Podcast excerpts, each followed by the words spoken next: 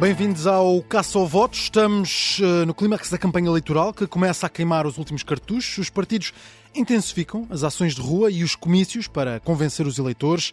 Neste caça ao voto, fazemos a análise de quem está a ganhar e a perder votos com Miguel Pinheiro, diretor executivo do Observador, e Rui Pedro Antunes, editor de política. Já lá vamos.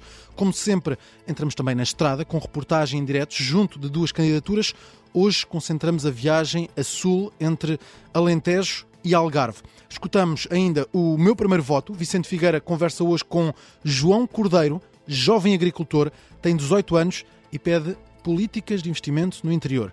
A fechar, Tiago Dores com o olhar atento para a campanha eleitoral e que nos apresenta os melhores tesourinhos deste ato, desta eleição. O caça ao voto começa agora. Entramos em contagem decrescente para o fecho da campanha. As caravanas enchem a agenda com ações de rua, comícios, debates, arruadas. É também um momento de entradas em cena de nomes históricos nas diferentes candidaturas. E aqui no Caça ao Voto continuamos a fazer o balanço entre quem ganha e quem perde votos. Para essa análise contamos, como sempre, com o diretor executivo do Observador, Miguel Pinheiro, e o editor de política, Rui Pedro Antunes. Bem-vindos. Rui Pedro, hoje começo por ti. Quem, quem está a ganhar votos? Olha, Miguel, quem está a ganhar votos um, é o Ministro das Infraestruturas. Isto confunde-se muito, não é? O PS e o Governo parece que são toda a mesma, um, são a mesma entidade. Um, mas queria dizer que o Pedro Nuno, porque de facto não é a primeira vez, nem a primeira ação nesta, ao longo da campanha, que em Espinho surge ali uma segunda figura e uh, neste caso foi em Aveiro, portanto é, é, é, no mesmo distrito, que é o distrito onde Pedro Nuno é o cabeça de lista e é normal, mas há cada vez mais uh, ali a figura do Pedro Nuno uh, a emergir. Mas antes de falar disso, há um som de 8 segundos que foi recolhido por João Gama em Espinho, que eu acho que é bem, evidencia, resume bem o que, o que é esta, esta afirmação de Pedro Nuno. Vamos ouvir. Espero vê-lo um dia, o Primeiro-Ministro. Vá, calma, calma, calma. Mas espero um dia, um dia. Um dia. Obrigado. Agora é o António Costa. Sim, eu sei, eu sei. Isto foi no sábado. É, agora é o António Costa, mas, mas, mas, às vezes não parece, porque ontem no, no comício de, de, de, em Aveiro, à noite, Pedro Nuno Santos fez um discurso virada à esquerda, como sempre, defesa do Estado Social, etc. Eh, e nem sequer referiu uma única vez o nome de António Costa. Hum. No, no, no, palco não disse votem António Costa, nada. E portanto parece já estar a fazer. Se ontem o Miguel dizia aqui que António Costa já pôs os papéis para a reforma, tal, temos vindo a dizer aqui, uh, Pedro Nuno também já, já se está uh, a pôr uh, a ver dentro. Eu dizia isso ontem de Rui Rio, que já estava a pôr a ver-se dentro de São Bento. Eu acho que Pedro Nuno também, de uma outra maneira e por uma outra razão, também se está a ver já em São Bento. Um, nesse aspecto, queria só dizer mais uma coisa, que é um, Pedro Nuno numa dessas ações as pessoas não gritaram só pelo nome de António Costa, mas gritaram também pelo nome uh, de Pedro Nuno Santos. O que é habitual, por exemplo, quando há dois candidatos. Em europeias, vemos muitas vezes as pessoas a gritar o nome do candidato e do, e do líder do partido, quando há um, uma candidatura à Assembleia da República, e portanto o que está em causa é o cargo de Primeiro-Ministro, é um bocadinho um, estranho, um, insólito vermos também as pessoas a gritar Pedro Nuno, Pedro Nuno, e portanto isto é sinais do que no PS está a ganhar, e quem ganhou votos foi Pedro Nuno Santos. Uh, se isto são votos para o PS, isso não sei. No dia 30, sim. Se, sim. se o tal papel de que fala o Rui Rio tiver efeito nas pessoas, pode até nem ser. Vamos ver o que é que, o que, é que acontece e como é que os eleitores acabam por uh, escolher. Miguel Pinheiro, quem é que está a ganhar votos? Olha, hoje, como esperado, acho que quem está a ganhar votos é o PCP, com, com o regresso de uhum. Jerónimo de Souza, que ainda por cima voltou muito sagaz, uh, porque uh, fez a, uh, a, interpretação correta do, do, das palavras de António Costa quando disse que, quando, quando fez a marcha atrás em relação à maioria absoluta e disse que estava disponível para falar com todos menos com o Chega. Houve quem interpretasse isso como sendo António Costa disponível para falar novamente com a esquerda, sim, certo, mas o com todos inclui o PSD, como uhum. muito bem percebeu o Jerónimo de Souza.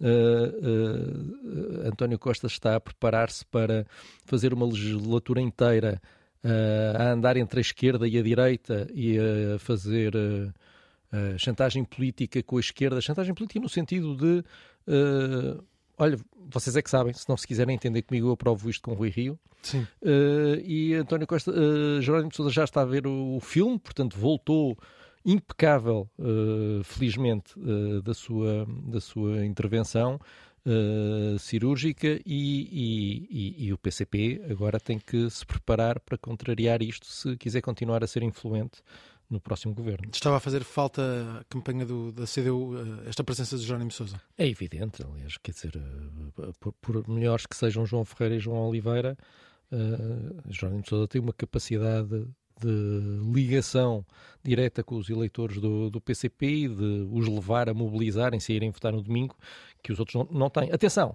uh, João Oliveira e João Ferreira, uh, vírgula, porque uh, Jerónimo fez questão de puxar também por Bernardino Soares uhum. e falou nos três.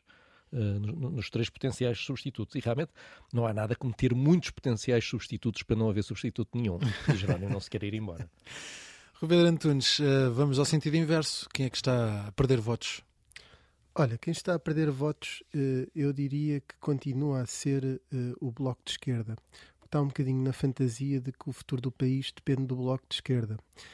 ontem ouvimos, ou ainda hoje ouvimos Catarina Martins a dizer que o PS fez birra, etc., como se o Bloco de Esquerda não tivesse responsabilidade nenhuma no facto de uh, estarmos em eleições antecipadas e tivesse viabilizado sempre os, os orçamentos, como aliás na última campanha de 2019 prometeu que ia, ia fazendo. E, ontem... e já foi atacada durante esta campanha, Sim. Catarina Martins, algumas vezes, em algumas feiras, recordo-me de eh, ser abordada precisamente por isso. Colocaram o país nesta situação de ter que estar em eleições outra vez. Exato, como se não tivesse responsabilidade. Sim. Aliás, o Bloco sozinho, se quisesse, tinha uh, ajudado o PS, ou uhum. tinha negociado com o PS mas não quis porque há sempre ali uh, um, grandes problemas nas negociações, porque o Bloco de Esquerda uh, faz sempre as negociações a pensar naquilo que é a imagem pública, na posição que está nas sondagens, isso é muito importante uh, para, para o Bloco. E ontem Francisco Louçã veio dizer que o novo contrato para Portugal, que é necessário, é, será a maior responsabilidade da história do Bloco de Esquerda. Ora, um partido que, apesar de só ter sido fundado em 99, tem um, um histórico dos partidos que, que o compunham, o PSR, o DP, enfim. Eh, tem a maior responsabilidade da sua história este contrato com o PS. Eu acho que estão, estão esta tentativa de, de, contornar o voto útil e de que vão ser eles os grande, a grande charneira uhum. na definição de um futuro acordo e de uma futura maioria à esquerda, caso o PS não tenha a maioria, e não, não, não parece que tem, uh, soa mais uma vez uma espécie de desespero para evitar essa fuga de votos para o Bloco, que eu acho que esta bipolarização e o facto de Rui Rio uh, se ter aproximado bastante António Costa em algumas sondagens até ultrapassá-lo, uh, significa que o Bloco de Esquerda nos próximos dias pode perder muitos votos. E, tá, e, e, e, a maneira que tenta contornar isso é dizer que é o partido responsável que vai ajudar a ter um grande contrato, uma nova geringonça para governar Portugal.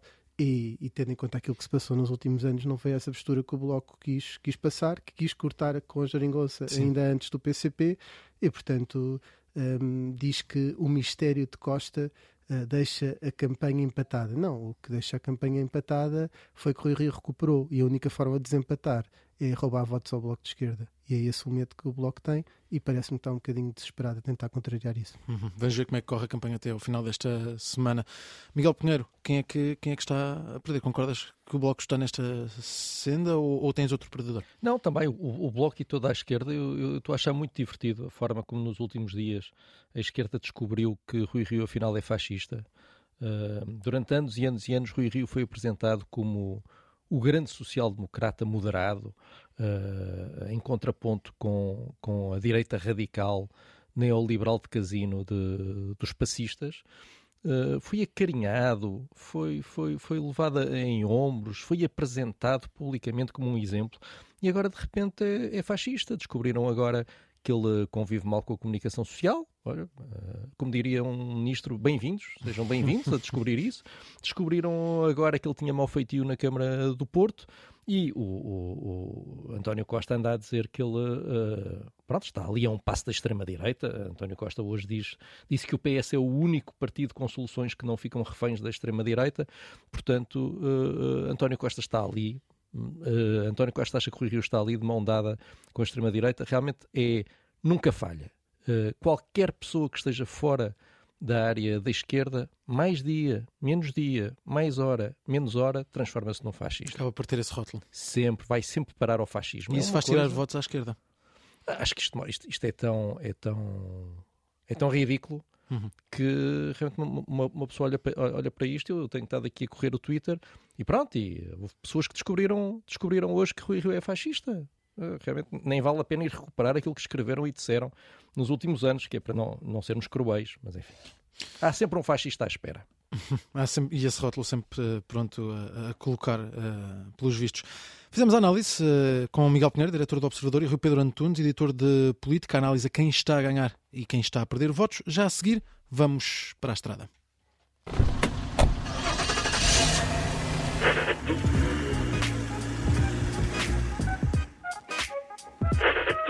É tempo de nos aproximarmos das caravanas e começamos por esse regresso de quem nunca partiu. Vamos até à candidatura da CDU, que hoje volta a contar com Jerónimo de Souza. A jornalista Rita Penela está a acompanhar a caravana dos eh, comunistas. Eh, bem-vinda, Rita. Este regresso hoje aconteceu numa arruada na Baixa da Banheira. Eh, como é que foi a recepção ao secretário-geral do PCP? Sim, portanto, uma manhã uh, muito aguardada, ou um momento muito aguardado, Jerónimo de Sousa, que apareceu, como seria de esperar, depois de uma intervenção que, que não terá sido a coisa mais simples, dado o período de, de recuperação e de convalescença para, para que os médicos lhe tivessem dado uh, o, o para poder sair e voltar a juntar-se à caravana comunista. Ele que chegou uh, muito emocional, com um discurso muito sentido, muito emocional, mesmo em relação aos jornalistas, à comunicação social, fazer questão de, antes de de, de responder a qualquer questão que, que, houvesse e que estivesse para ser colocada, dirigir a todos uh, um agradecimento pelo, pelos votos de, de, melhoras que lhe foram fazendo chegar, naturalmente através de, dos assessores, das pessoas que o rodeiam, mas depois num, num discurso muito muito centrado também na dificuldade que foi, uh, e dizia ele, citando, os dias não foram fáceis e não foi tanto a intervenção cirúrgica, mas o mais difícil foi, foi ver uma campanha a correr. Uh, ele que dizia também, aqui estou porque é preciso.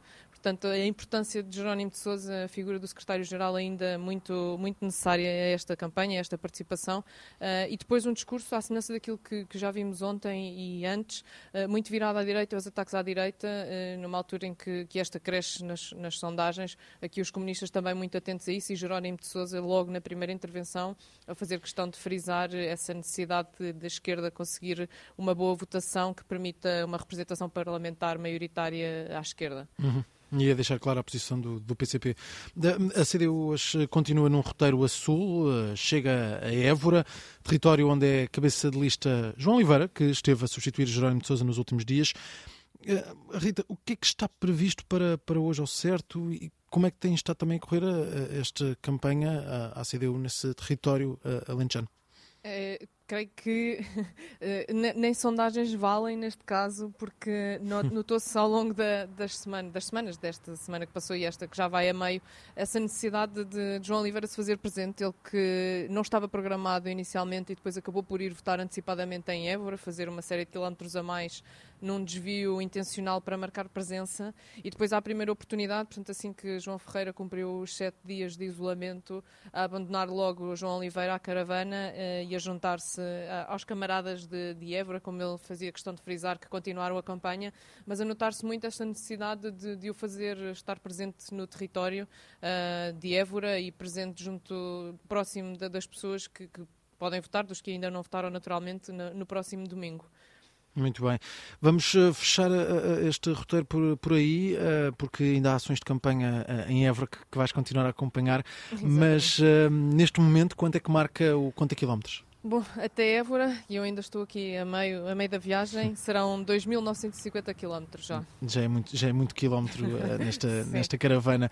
Obrigado, Rita Penel, está a acompanhar a, a, caravana da CDU. Nós avançamos nesta viagem, neste caso ao voto, avançamos mais para sul. Seguimos agora até Vila Real de Santo António, é onde está hoje a caravana do Chega. A agenda está concentrada neste final de tarde, também à noite, a, acompanhar a candidatura do Chega, a candidatura liderada por André Ventura. Está a jornalista Inês André Figueiredo. Boa tarde, Inês. O Chega uh, segue em campanha pelo Algarve, já esteve também ontem. Como é que está a correr a campanha do Chega nesse território algarvio?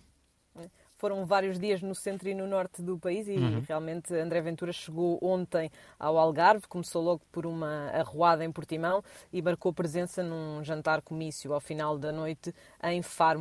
Mobilizaram-se algumas dezenas de pessoas nestas duas ações, num distrito em que o Chega tem a ambição de eleger pela primeira vez um deputado e tanto André Ventura como o candidato aqui pelo Círculo Eleitoral do Algarve, Pedro Pinto, têm as ambições bem altas e não apontam só para um, querem dois representantes desta região na Assembleia da República. A tática usada pelos dois para conseguirem estes deputados foi um ataque bastante incisivo ao Partido Socialista e a António Costa, tanto na, na arruada como no jantar. Acusaram o atual Primeiro-Ministro e recandidato de ter medo e vergonha de andar pelas ruas do Algarve, isto porque António Costa esteve de facto na região, mas apenas para um comício. Pelo caminho, muitas acusações de que o governo abandonou, isto são palavras dos mesmos, e maltratou o Algarve durante a pandemia da Covid-19, uma altura em que o Algarve foi muito fustigado devido ao turismo e às questões da restauração. Deste dia, apenas uh, relembrar duas questões. Primeiro, uh, os insultos que aconteceram aos jornalistas ainda antes da arruada se ter iniciado e dos quais André Ventura acabou por se distanciar à noite, e um desafio que o líder do Chega veio fazer aos partidos da direita, novamente com o tema das portagens, uma bandeira que já traz há vários dias aqui na campanha, Ventura quer que toda a direita se comprometa com um programa a que chamou Portagens Zero e em que pretende pôr fim a todas as portagens do país. Além disso, muitas promessas para a saúde da região, que diz que está maltratada, como disse há pouco, e para que haja um alívio para as famílias e empresas do Algarve nesta fase difícil da pandemia. E destaque para esse tema das portagens, que de facto é um, um tema caro para, para, para os algarvios. Um, nestas declarações de Ventura e nestas ações de campanha, um, o líder do Chega tem também uh, começado a reagir àquilo que são os cenários pós-eleitorais, uh, que se começam a desenhar, aquilo que têm sido também as declarações de outros líderes uh, políticos sobre esse cenário de dia 31 e que que tem, de certa forma, eh, descartado o Chega. Ventura tem também reagido a essas eh, declarações dos diferentes líderes políticos. Na verdade, Miguel, para Ventura é quase um pau de dois gumes esta, hum. esta situação. Por um lado, André Ventura tenta desvalorizar que não haja quaisquer respostas à direita, aos desafios colocados pelo Chega, até aos números das sondagens que continuam a dar o partido em terceiro lugar e aos alertas para a necessidade de entendimento. Por outro lado, tem estado constantemente a apelar à responsabilidade dos partidos à direita, nomeadamente a Rui Rio. Quase que parece aqui o, o a tentativa de passar como elemento moderado em tudo isto. Uh, ontem, também em declarações aos jornalistas, mostrou-se quase incomodado com o facto de a esquerda estar a dar uh, passos para aquilo que chamou criar pontes, numa hum. referência até ao passo atrás dado por António Costa eh, devido à maioria absoluta, à mudança de, de, discurso, André Ventura disse que a direita está a fazer o caminho oposto, a destruir essas pontes que podiam ser, estar a ser construídas e que está, e passo a citar, a receber lições da esquerda. André Ventura acusou o PSD, a Iniciativa Liberal e o CDS de estarem a mostrar uma total irresponsabilidade e deixou no ar até a ideia de que uma geringonça de direita pode ser morta à nascença. Sabemos que os partidos já estabeleceram linhas vermelhas, já disseram que o Chega terá de escolher ou não viabilizar um governo um, caso haja essa maioria de direita, mas essa atitude continua claramente a não agradar a André Ventura, que tem essa bandeira de terceira força política na mão e que está a continuar a abanar. E vamos ver como é que corre também essa, essas ações de campanha agendadas para, para hoje em Vila Real de Santo António. Agora, em território algarvio, depois dessas viagens pelo norte, como é que está esse conta quilómetros? São 2.100 quilómetros. A presença aqui no Algarve também está a acabar depois desta arruada e a caravana segue depois para Beja. E, portanto, mais quilómetros ainda para, para fazer até o final da, da semana. Obrigado, Inês André Figueiredo está a acompanhar a caravana do Chega nestas eleições, nesta campanha para as eleições legislativas agendadas para o próximo dia 30 de janeiro, próximo domingo. Por hoje terminamos esta viagem pela estrada. Já a seguir temos o primeiro voto. João Cordeiro tem 18 anos e é agricultor. É natural de Macedo Cavaleiros, está a estudar agronomia em Lisboa, mas vê com preocupação a falta de investimento no interior do país. Este é o meu primeiro voto e a conversa com o Vicente Figueira decorre na Quinta Pedagógica dos Olivais. João Cordeiro vota pela primeira vez e garante que não vai perder a oportunidade de exercer esse direito.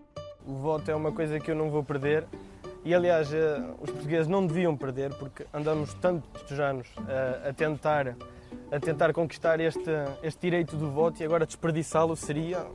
Pá, não, não podemos, quer dizer, eu acho que se nós pensarmos ao longo do trajeto da história de Portugal, nós não podemos desperdiçar esta oportunidade de eleger quem nós pensamos que será o nosso representante. Espero que no dia 30 nós não tenhamos aquela abstenção que tem marcado os últimos anos, acima de 40%, que eu acho que é ridículo. Portanto, os portugueses têm que pensar que têm que votar e têm que exercer o seu voto, porque isso é um dever e, e acho que é assim que devemos fazer. Já vi que tens uma opinião muito forte relativamente a isto, uh, João. Uh, o que eu te pergunto é como é que, uh, para exercer esse direito que tu, que falas, uhum. como é que te preparas? Uh, vês os debates, olhas para os programas? Sim, uh... tenho acompanhado debates. Um, este ano até, até confesso que estou a ser assim um bocado irresponsável, porque não tenho acompanhado todos, mas na maioria, acompanho sempre os debates, vejo propostas dos partidos e hum, acho que nós em casa devemos fazer isso. E, e, olhando para o teu percurso de jovem agricultor, na tua terra, na, em Macedo de Exatamente, Cavaleiros, tens Cavaleiros. Eh, um olival,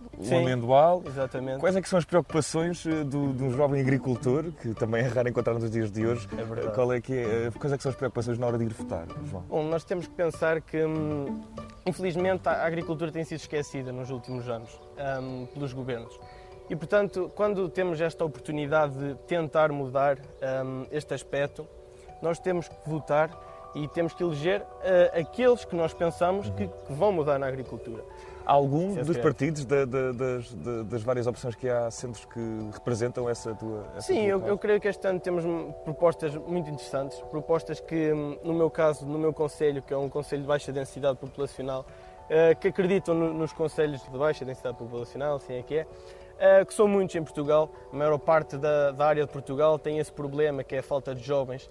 E a agricultura é um dos principais, seto, é um dos principais meios de fixar estes mesmos jovens. E se não apostarmos na agricultura, nós vamos estar a, eh, a abandonar esses territórios que fazem parte de Portugal. E Portugal não é só Lisboa e Porto e, e o Algarve. Portanto, nós temos que pensar, pensar também nos, outros territórios que têm muita riqueza, que têm gastronomia incrível, que têm, que têm paisagens fenomenais e a agricultura é quem preserva isso, é quem dá outra visão desses conselhos aos jovens. E além disso, também temos que pensar Portugal tem que ser autossustentável. Uh, nós importamos demasiado. E sendo que uh, tens já um pensamento bastante estruturado por trás de quais são os problemas, nomeadamente na área que te interessa, Sim votar, já percebi que vais fazê-lo, mas uh, seguir, dar outros passos na, na, na, vida política, seguir em frente para, assim, para, quem sabe, resolver esses problemas. Exato, exato. Quem sabe, não é? Quem sabe. Um, como eu digo, e sou, sou, sou crente, só Deus é que sabe essa, o, o, destino, não é? Mas uh, não descarta essa possibilidade. Quer dizer, nós, uh, durante o nosso percurso, surgem oportunidades, surgem portas abertas e, e se surge uma oportunidade, nós temos que aproveitar e surgir, porque não aceitar esse desafio, não é? No futuro, talvez, um cargo político. Para já, João Cordeiro tem o primeiro voto. Este e os restantes episódios estão disponíveis na íntegra no Instagram da Rádio Observador e do Observador, no YouTube e no site. E já a seguir, o olhar clínico com a reconhecida dignidade e humildade do humor de Tiago Dores, que por estes dias está atento ao que nos tem escapado na campanha eleitoral. Can, can, can, can, can, can, can, campanha eleitoral legislativas 2022. Minudências das bem parvas em torno das eleições. Bem-vindo, Tiago. Muito obrigado, Miguel. Muito é, obrigado. Muito é, obrigado. Tenho que dizer outra vez, é de facto é, uma grande é, capacidade né? vocal. É, tu ontem não, não, não dedicaste a devida atenção não. a este momento, mas hoje que reparaste com, não é? Sim. Em que de facto puseste os olhos como deve ser. Hoje e os ouvidos, mais, os ouvidos. Sim, Exatamente, sim, mais sim. os ouvidos. Sim, sim. mais. Bem, eh, a campanha está ao rubro, não é? As uh, sondagens, uh, pelo menos nos últimos dias, indicam um empate técnico entre empate... PS e PSD. Exatamente, é como dizes. Portanto, creio que estas eleições se vão decidir nos detalhes. Ganhará quem cometer menos erros. Hum. Esta é daquelas eleições que podem ser resolvidas por um golpe de gênio de algum dos seus intervenientes mais habilidosos do ponto de vista político, ou podem, inclusive, ser umas eleições resolvidas num lance de bola parada. Isto vira o futebol. Isto são, isto são coisas, é, são detalhes, estás a perceber? Sim, resolvida num lance de bola parada. Exatamente. Uh, Deixa-me dizer-te que isto não faz grande sentido. Tiago. Pois não, pois não, já não faz, não. Teria levado um bocadinho longe demais, se calhar, a minha analogia futuro. É pá, mas é uma coisa a pensar-se de futuro. Sim. Não sei se é possível e de que forma, mas é, vale a pena pensar nisso. Mas também, e por outro lado, tu tens que estar mesmo atento a todos os detalhezinhos, pá, não é? Claro. parte. É, sempre, é... sempre a querer implicar. Tu sabes que rigor é o nome do meio da Rádio Observador, Tiago. Pois eu sei, eu sei. É pena é não ter também e o meu um... também. O teu também, não, o teu então, exatamente. Eh, é pena é, é não ter também a Rádio Observador um segundo nome, merecia, porque digam que disserem ficava muito bem. Rádio Fernanda. Rigor Observador, por exemplo. Bom, mas a propósito de rigor e porque as eleições estão mesmo aí à porta, é nossa missão esclarecer uma dúvida que surgiu entretanto e que é a seguinte: há muitos eleitores a confundir o partido Ergt hum. com a iniciativa liberal. Atenção a isso, eleitores. Como assim? Confundir o ERGT com a Iniciativa Liberal? Exatamente. Estamos, uh, uh, Tiago, são, estes dois partidos não são em nada uh, semelhantes, quer dizer, não são semelhantes. Porquê, porquê que dizes que há esta confusão? Oh, oh, oh, Miguel, a culpa desta confusão foi do próprio líder da Iniciativa Liberal, João Coutrinho Figueiredo. Hum. É o próprio líder que, que causa a confusão. Estás, uh, uh, tu é que me estás a deixar confuso. Então. Uh, portanto, dizes que por culpa de Coutrinho Figueiredo há quem certo. pense que a Iniciativa Liberal e o ERGT são Exato, o mesmo partido. O mesmo partido, exatamente. Nem mais, nem mais, Miguel, nem mais. E porquê? Porque se ouvires o tempo de antena do ERGT, não sei se tens seguido com atenção os tempos de antena do ERGT, eu, eu, eu tenho seguido com muita atenção. Mas se ouvires, escutarás esta introdução. Partido ERGT. Lá está. Hum. Partido ERGT. Sim, e então? Não, então que ontem João Coutrinho Figueiredo, da Iniciativa Liberal, afirmou o seguinte: Portugal a crescer, queremos pôr Portugal a crescer. E o, e o PSD já perdeu aquele ímpeto reformista, anda assim um bocadinho mortiço, anda murcho e, portanto. O senhor trouxe adereços. Exato. O que eu queria era ser isto para o PSD. Ah, muito bem. Queria, queria ser o Viagra do PSD. Este... Queria, lá está, queria ser o Viagra do PSD, disse Coutrinho Figueiredo. Ora, um eleitor ouve isto e fica a pensar que é o líder da iniciativa liberal, com Triunfo Figueiredo, quem está a dizer. Partido ergue-te. E está a dizê-lo para o PSD. É pá, porque realmente é esta mensagem que a iniciativa liberal pretende transmitir ao PSD. Partido, ergue-te.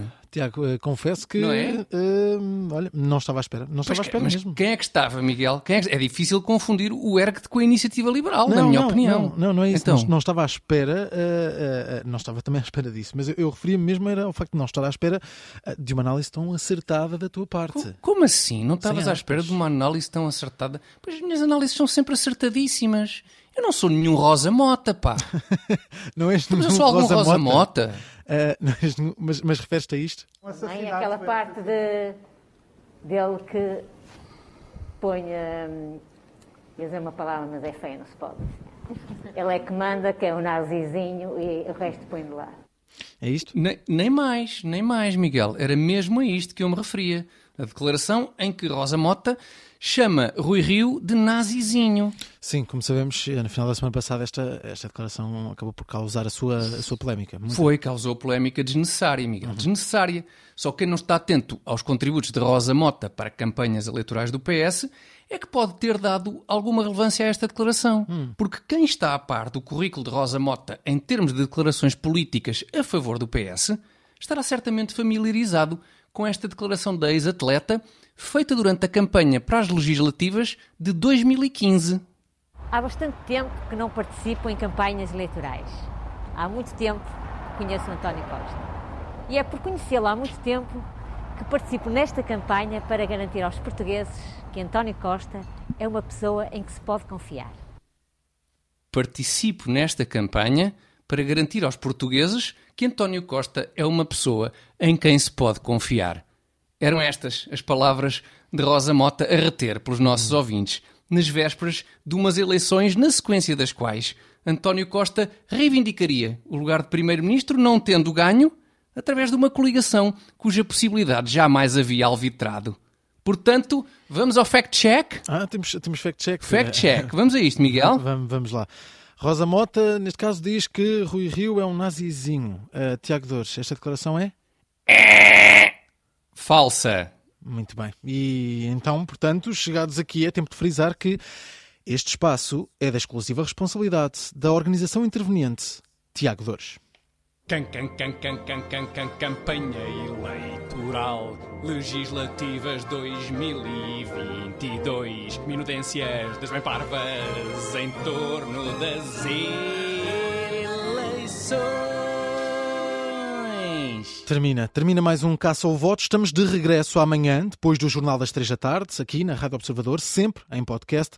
A sonorização é do Diogo Casinha e do Bernardo Almeida. Eu sou o Miguel Cordeiro. Até amanhã. Obrigada por ter ouvido este podcast. Se gostou, pode subscrevê-lo, pode partilhá-lo e também pode ouvir a Rádio Observador online em 98.7 em Lisboa e em 98.4 no Porto.